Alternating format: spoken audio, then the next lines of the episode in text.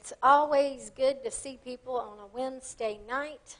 I know you work hard all week long, but I look at Wednesday nights as that shot in the arm, that uh, boost of encouragement that we need just to make it to the end of the week. Uh, it gets us through. We've made it halfway, and now tonight we're saying, Lord, come, fill me up.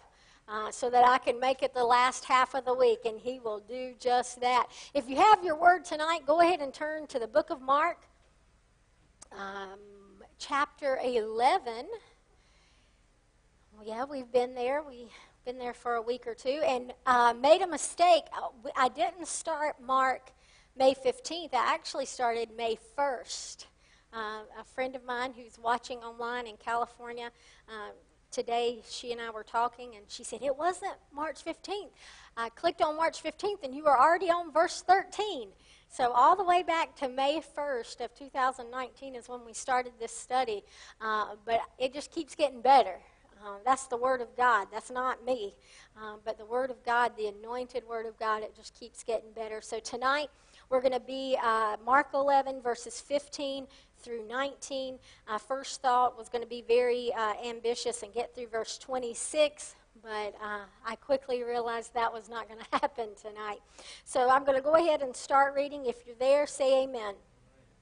And they come to Jerusalem, and Jesus went into the temple and began to cast out cast out them who sold and bought in the temple, and overthrew the tables of the money changers and the seats of them who sold doves and would not suffer that any man should carry any vessel through the temple. And right here, I just want to say this man is always looking for a shortcut, but there's no shortcuts with Jesus. There's only one way, and that's Jesus. He said of himself, I am the way, the truth, and the life. No man come to the Father but by me. That's just a little bonus there.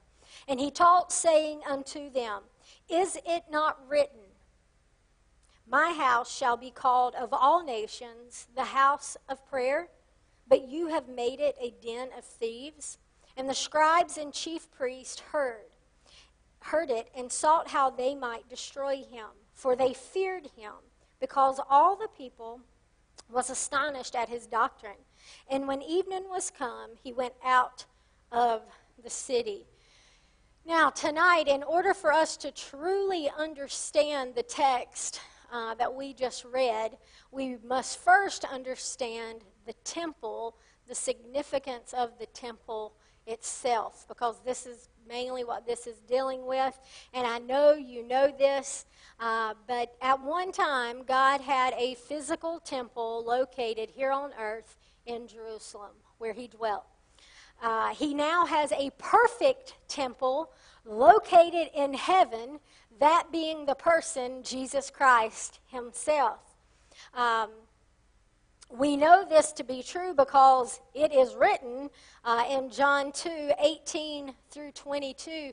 Jesus himself says, uh, Then answered the Jews and said unto him, What sign showest thou unto us, seeing that thou doesn't these things? Jesus answered and said unto them, Destroy this temple, and in three days I will raise it up. Then said the Jews, Forty and six years was this temple in building, and wilt thou rear it up in three days? But he spake of the temple of his body. Verse 22 When therefore he was risen from the dead, his disciples remembered that he had said this unto them. And they believed the scripture and the word which Jesus had said, referring to himself being the physical res- representation of the temple. So, as God once had a physical temple in Jerusalem, he now has a personal temple scattered all around the world as witnesses that he is indeed the Savior of all nations. 1 Corinthians 3 and 16 says, Know you not that you are the temple of God, and that the Spirit of God dwells in you. That's how he has a personal temple scattered all across the world. It's believers. Because we are now the temple of God. That temple, again, is you and me. 1 Corinthians 6 19 and 20, and I hope you're taking notes. If not, you can go back and write these scriptures down. These are powerful scriptures that need to get deep into your spirit, realizing who you are, whose you are, what you represent. Verse 19 says, What? Know you not that your body is the temple of the Holy Ghost, which is in you, which you have of God, and you are not your own? For you are bought with a price. Therefore, glorify God in your body and in your spirit, which are God's. We belong to the Lord. Once we accept Jesus Christ as our personal Savior, we're not our own anymore. We now belong to the Lord. The temple is anyone, whosoever, whoever recognizes that they are not their own, that they are bought with a high price, the precious blood of the Lamb without spot or blemish.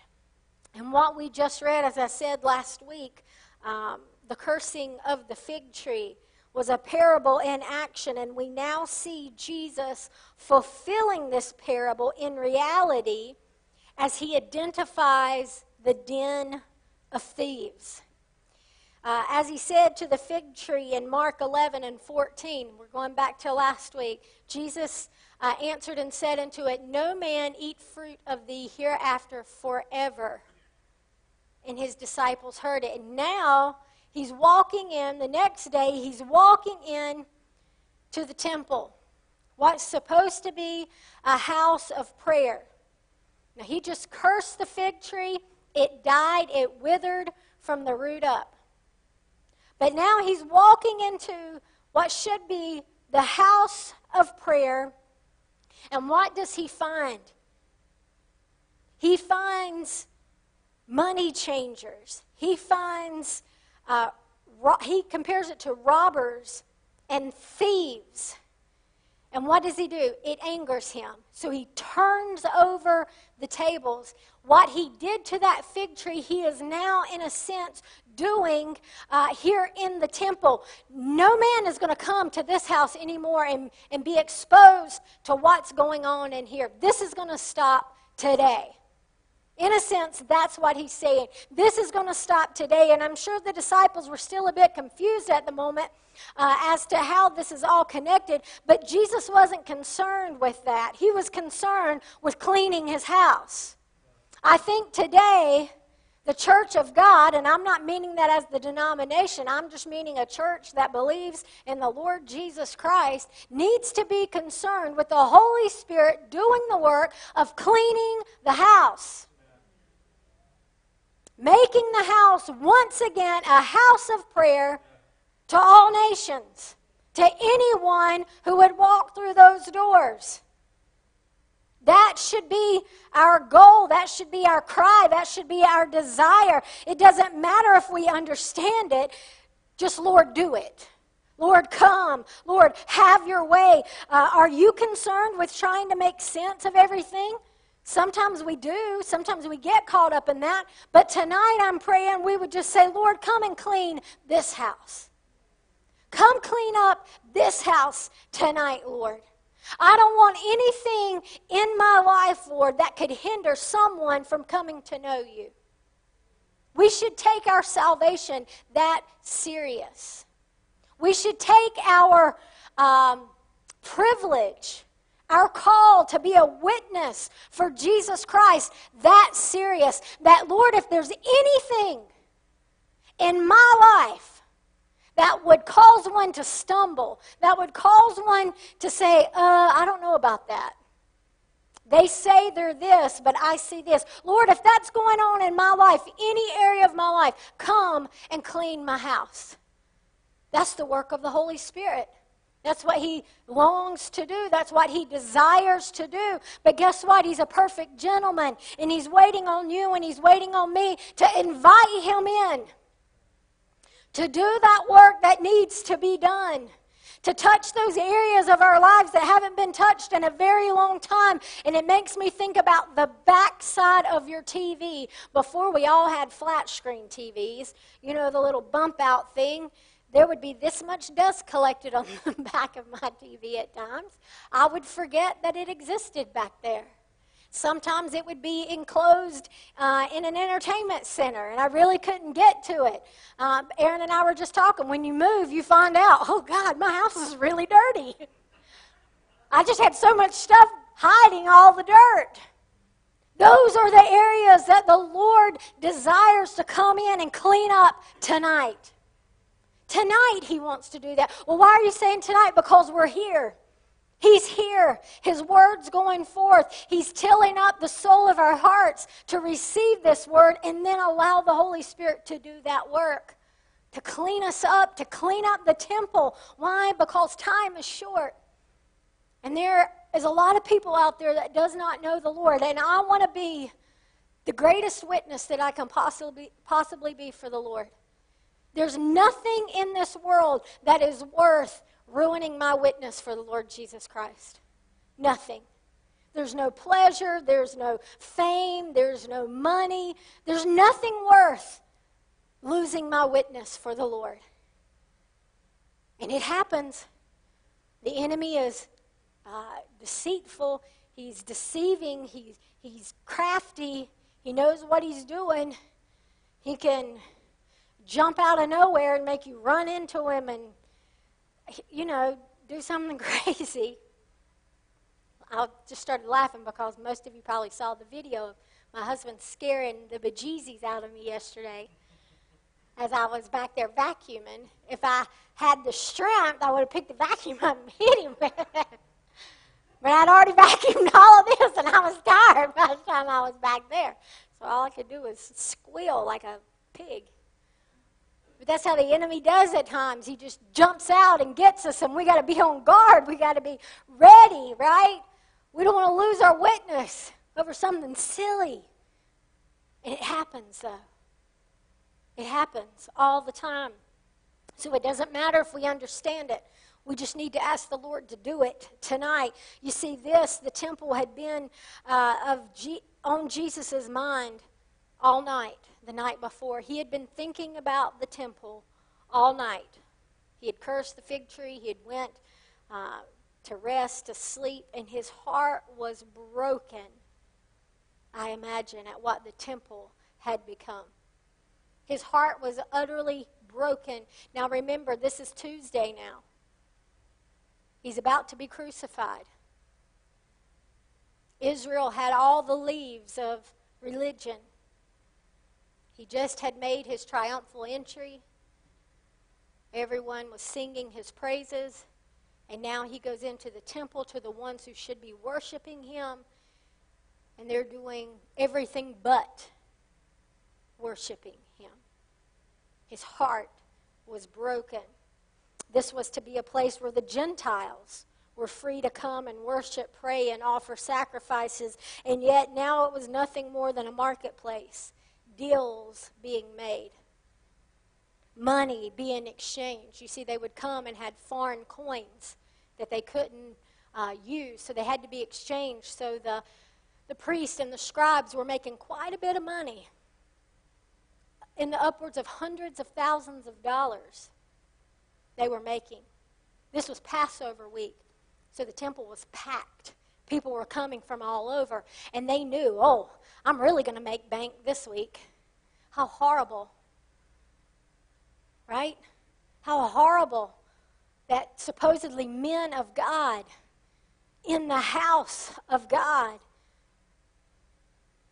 robbing people, poor people. See, this was the same place where Jesus' parents themselves came and offered a dove as a sacrifice. And yet Jesus returns to it and he finds this. Don't tell me his heart wasn't broken. It broke his heart at what was taking place. Deals being made, money being exchanged. Is it any different today? How many deals are made at the altar? Week in and week out. The Holy Spirit just really opened my eyes to this as I was studying and preparing to make this parallel, to make this con- uh, connection. People will come down every time an altar service is made looking to make a deal. Lord, I'll do this if you'll do that. Lord, I promise this time I'll do this if you'll do that. Lord, I, I'm going to do it this time, I promise. And then the person gets up and walks away feeling like they've accomplished something. And all the while, the, the person, if they truly had an ear to hear, they would hear the Lord saying, No deal. No deal. There's no deal being made. You know, there was a show that used to come on, Deal or No Deal.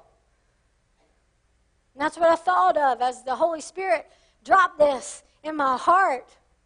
People will come down, they'll attempt to make deals. They'll even put money in the offering plate, attempting to make deals with the Lord. Lord, I'm going to pay 20% of my income. If you'll just take this away, if you'll just take this out of my life, Lord. And they'll do that, thinking they're making a deal with the Lord, that they're bartering with the Lord. You see, when we begin to deal or barter with God, that is a pagan ritual. We offer a sacrifice in return for something. That's what pagans do. That's what they offer to their gods. You think of uh, people doing rain dances so that their God will produce rain. They do this and their God does this. Let me tell you something that's not Christianity at all at all. It's not one ounce of Christianity. You see, Christ died once. He was the perfect sacrifice. He's not asking for sacrifice, He's asking for obedience. He's asking for obedience to His word and His word alone. Not obedience to church bylaws, not obedience to man made doctrine or religion, obedience to the word of Almighty God. Hebrews 6 9 through 11. But, beloved, we are persuaded better things of you and things that accompany salvation, though, thus, though we thus speak. For God is not unrighteous to forget your work and labor of love, which you have showed toward his name, in that you have ministered to the saints and do minister. And we desire that every one of you do show the same diligence to the full assurance of hope unto the end. That's what he's asking that, that we love Him with all of our heart, with all of our soul, with all of our strength, not to make a deal with Him, not to barter with Him. The Christian God, the one and only God, Jesus Christ, is nothing like a pagan God, which means we have nothing to offer God that would even make Him respond by giving us a favor. We have nothing to offer him. Nothing. God, if you give me this raise, then I'll give you 15% of it. God's not sitting in heaven wondering how he'll be able to finance his work, hoping that someone steps up to foot the bill. Right? The whole world is his. The whole world is His. God, if you heal me of this sickness, I'll go to church every Sunday. God does not struggle through the week waiting for Sunday to come and hoping more people will show up this time to lift up His spirits. God takes pleasure in true worship. Yes, He does, but He doesn't need it. It's for us. We need it. We need Him. There's no deal to be made. God, if you get me out of this difficult situation, then I'll stop doing whatever it is I'm doing wrong or start doing something right. See, God's not up there fretting over whether or not people do what is wrong or right. He's commanded us to do right and will justly punish us for doing wrong. That's God. That's God. So God is pleased with our obedience. He doesn't need us to make a deal as some sort of sacrifice to Him. He has no need. There is no lack in Him. And I know we can't even truly begin to wrap our brains around that. But we think, oh, I got something to give you. No. All he wants is our heart. That's it. That's the only thing that He desires is our heart. And it's our faith and faith alone that pleases Him. And it's not faith in anything that we can do, it's faith that's in what He's already done. His finished work at Calvary. Why does it matter whether or not we can barter with God? Because if we can barter with Him, that means we have to accept. If we can't barter with Him, that means we have to accept His terms. We can't entice Him with our offers. That's what we like to do to one another, right? Remember when you're little and you went to school, the good old days when you get to have lunch in the cafeteria? Not in your room by yourself now. I'll give you my ham and cheese sandwich if you'll give me your slice of pizza. That's not God. We can't do that with Him. We can only accept His offer. He's not impressed by our promises of service or obedience and will not respond to them. But He, of His own will, determined to offer us a relationship with Him as a gift on the basis of faith faith in Jesus Christ. And we've got to fully submit ourselves to Him, right? And then receive by faith salvation and everything else that He promises to give us. God is the one who establishes what He will do and what we will do. And we either accept or reject that. And that's it. So, why did this anger the Lord so much? Because the bartering inhibited true worship, true heartfelt prayer by the Gentiles, because that's who they were stopping from coming and praying and worshiping and offering a sacrifice. Again, this is the culmination, the climax, second only to the crucifixion of Israel sealing the deal of doom and destruction. They had sealed the deal. You see, Israel wouldn't stop at their own destruction. They wanted all to be shortchanged and miss the Messiah. Even if that truly wasn't how they were thinking, that's what was happening. And guess what? The Lord holds us accountable for those things. When we stop someone from being able to come in to worship, and we'll talk about it a little more next week with forgiveness and unforgiveness. Things like that. As I said at the beginning, I never want anything in my life that would prohibit, that would stop someone from walking into this place and worshiping freely. Lord, if I wronged someone 10 years ago, show me. Because they might show up at the door. And I don't want them to walk in and say, oh, God, I didn't know she came here and turn around and walk out. It happens.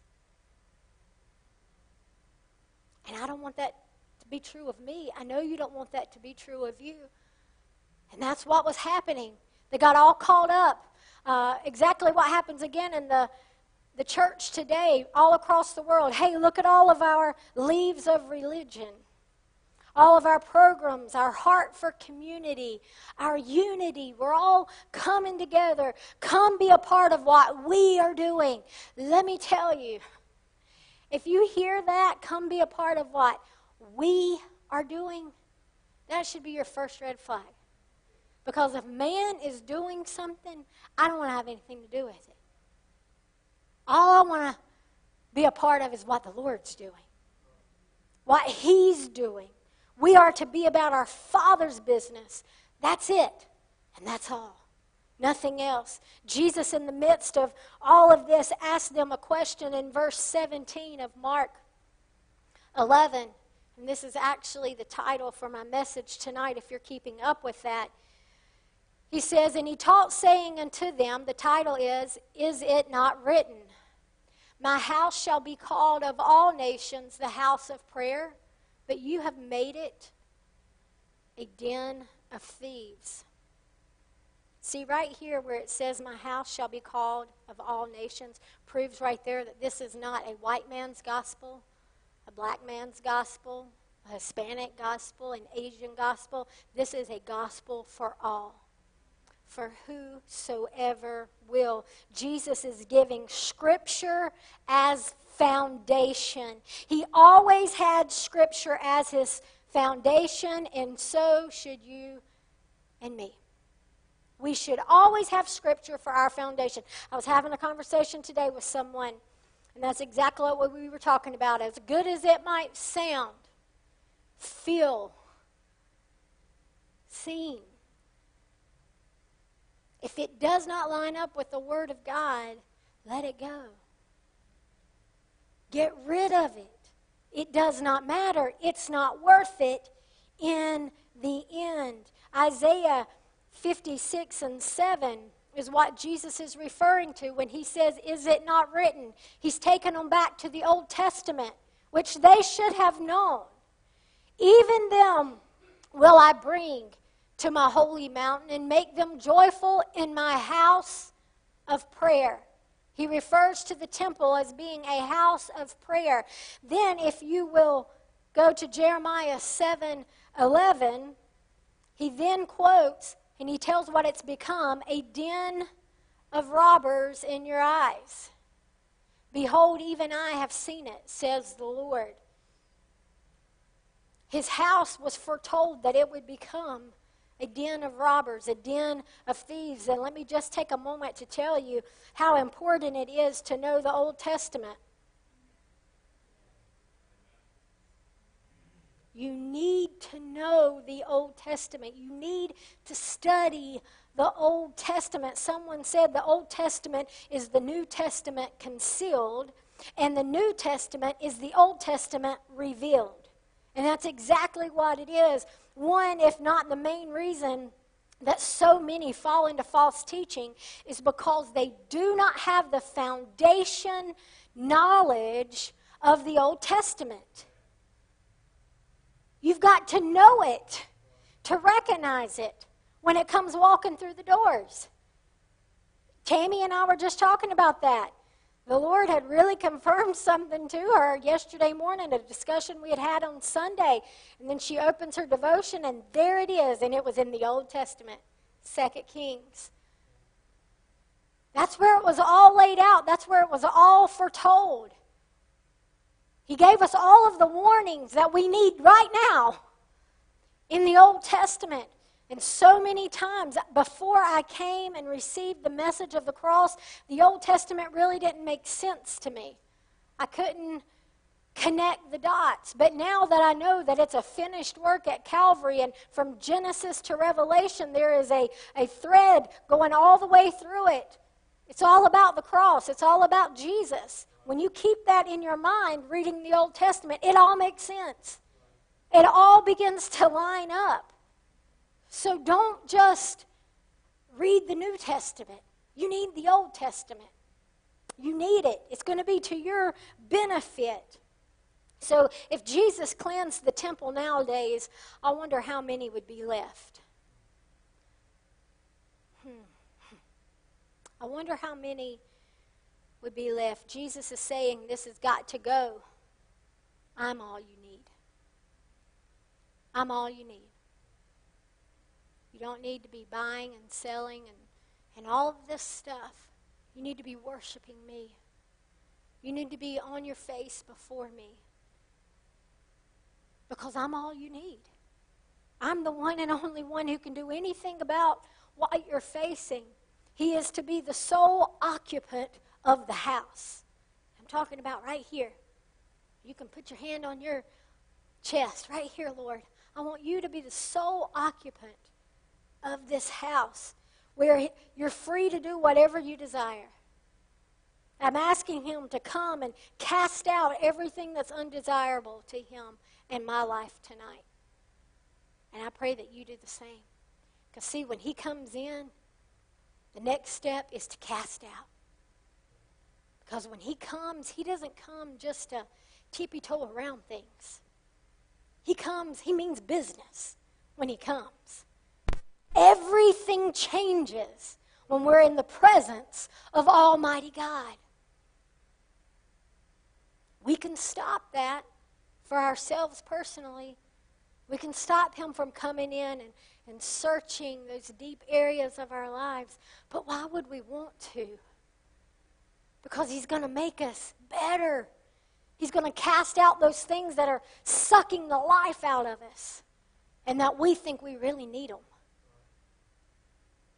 When really, if you let it go, you're like, wow, gosh, I feel so much better. Everything that He does is to better us, it's not to hurt us, it's to help us because He loves us. I want us to become that house of prayer for all nations. I don't want the junk in my life to keep anyone, again, from coming to Christ. And I'm going to tell you tonight, and I've been praying this, I know most of you have been praying this, I'm asking for the nations. I'm asking for the Lord to send people in from the north and the south and the east and the west. Because I know the answer. I know the solution. I know the remedy to this world's problems. And his name is Jesus. There is no other name, there is no other solution, no other remedy. It's Jesus. He's all we need. He's all you need. And sometimes when we begin to think of the nation, we begin to think of the world, our minds kind of get, oh, it's too big. But we've got to go back and realize He cares for you. He wants to clean your house, He wants to clean this temple for you tonight so that then we can be that witness that He's called us to be. Verse 18 I want you to get this. It says, And the scribes and chief priests heard it and sought how they might destroy him, for they feared him because all the people was astonished at his doctrine. See, this was the first time that the scribes and the chief priests had come together. They were coming together now, forming an alliance to destroy Jesus. Why did it anger them so much? Because they were the thieves and the robbers themselves. And Jesus was calling them out. You who should know better. Right? I'm putting it in my, my words. I cannot believe that you're doing what you're doing. Right? I mean, this is what's going on right now, and it has so infuriated them that they have laid aside their dis- differences to come together to now destroy him. And I want you to pay attention to that, not just kill him, because that's what they were going to do, but they wanted to destroy him, meaning they set out to destroy his influence as the great spiritual energy in the world that he had become. And to do this, they would accuse him of many things. They would accuse him of insurrection against Rome, blasphemy, uh, respecting the law of Moses. They accused him of performing miracles by the power of Satan, and on and on and on. We, we've heard all of this from the beginning of the teaching of Mark. They wanted to erase history.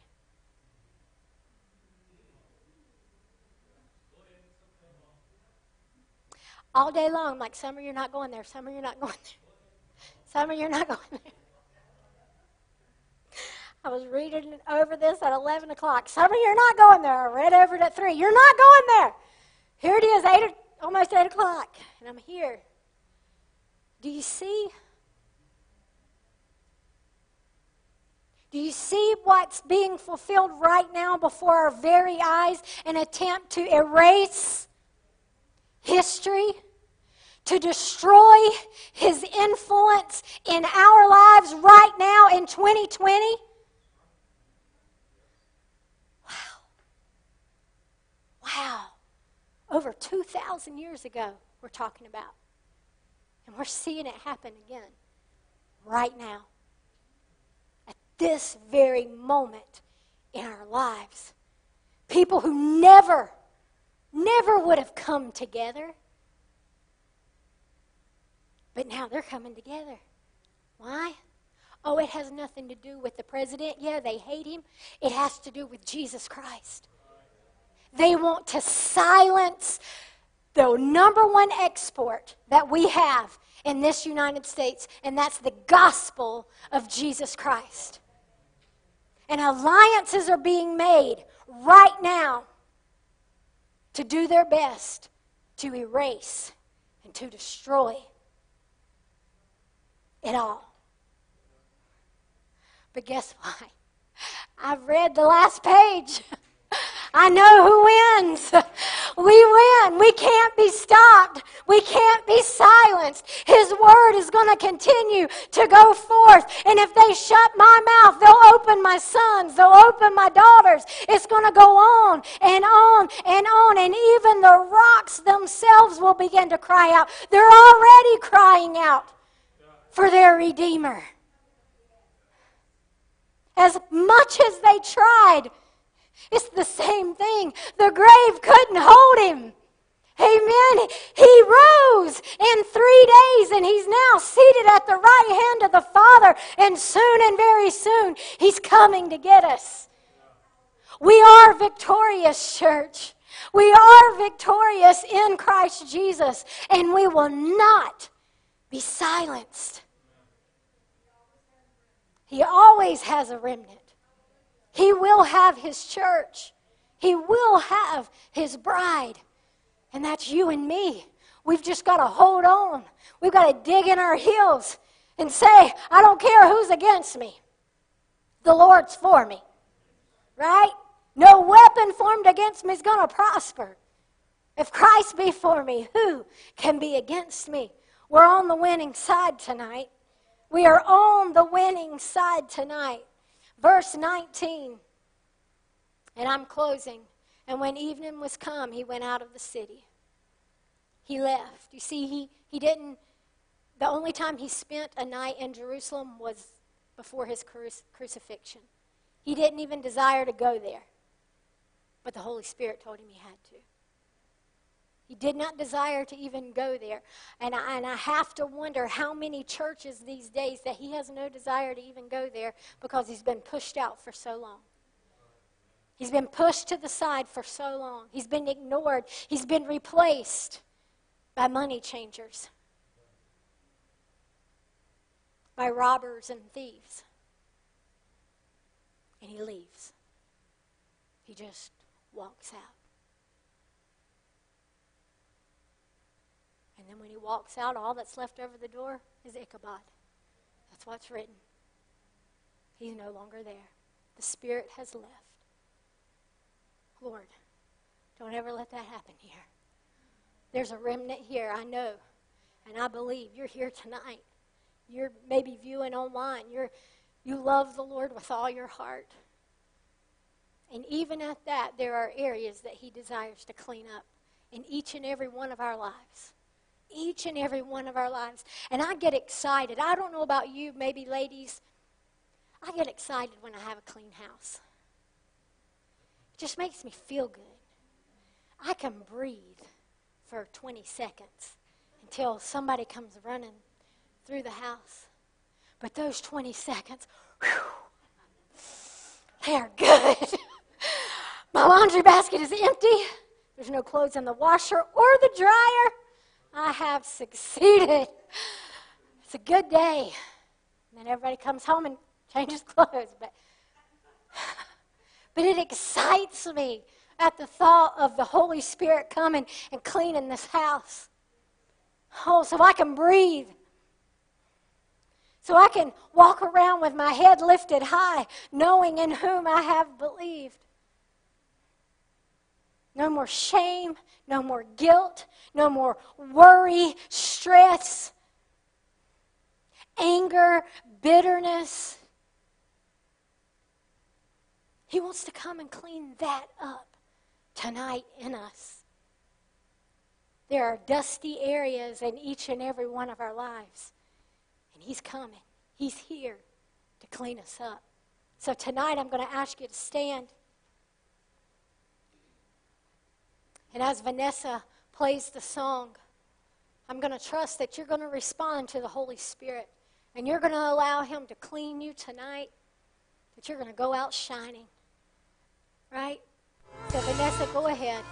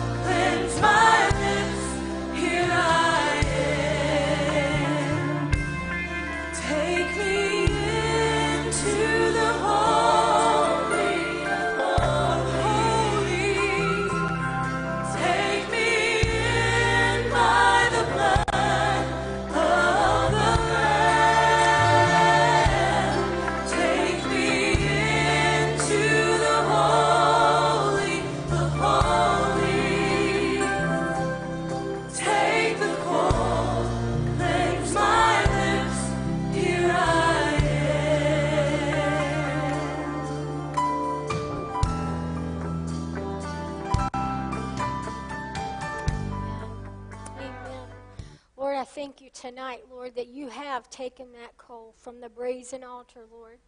That, Lord, tonight lives have been touched, Lord. Lives have been cleaned up, Lord.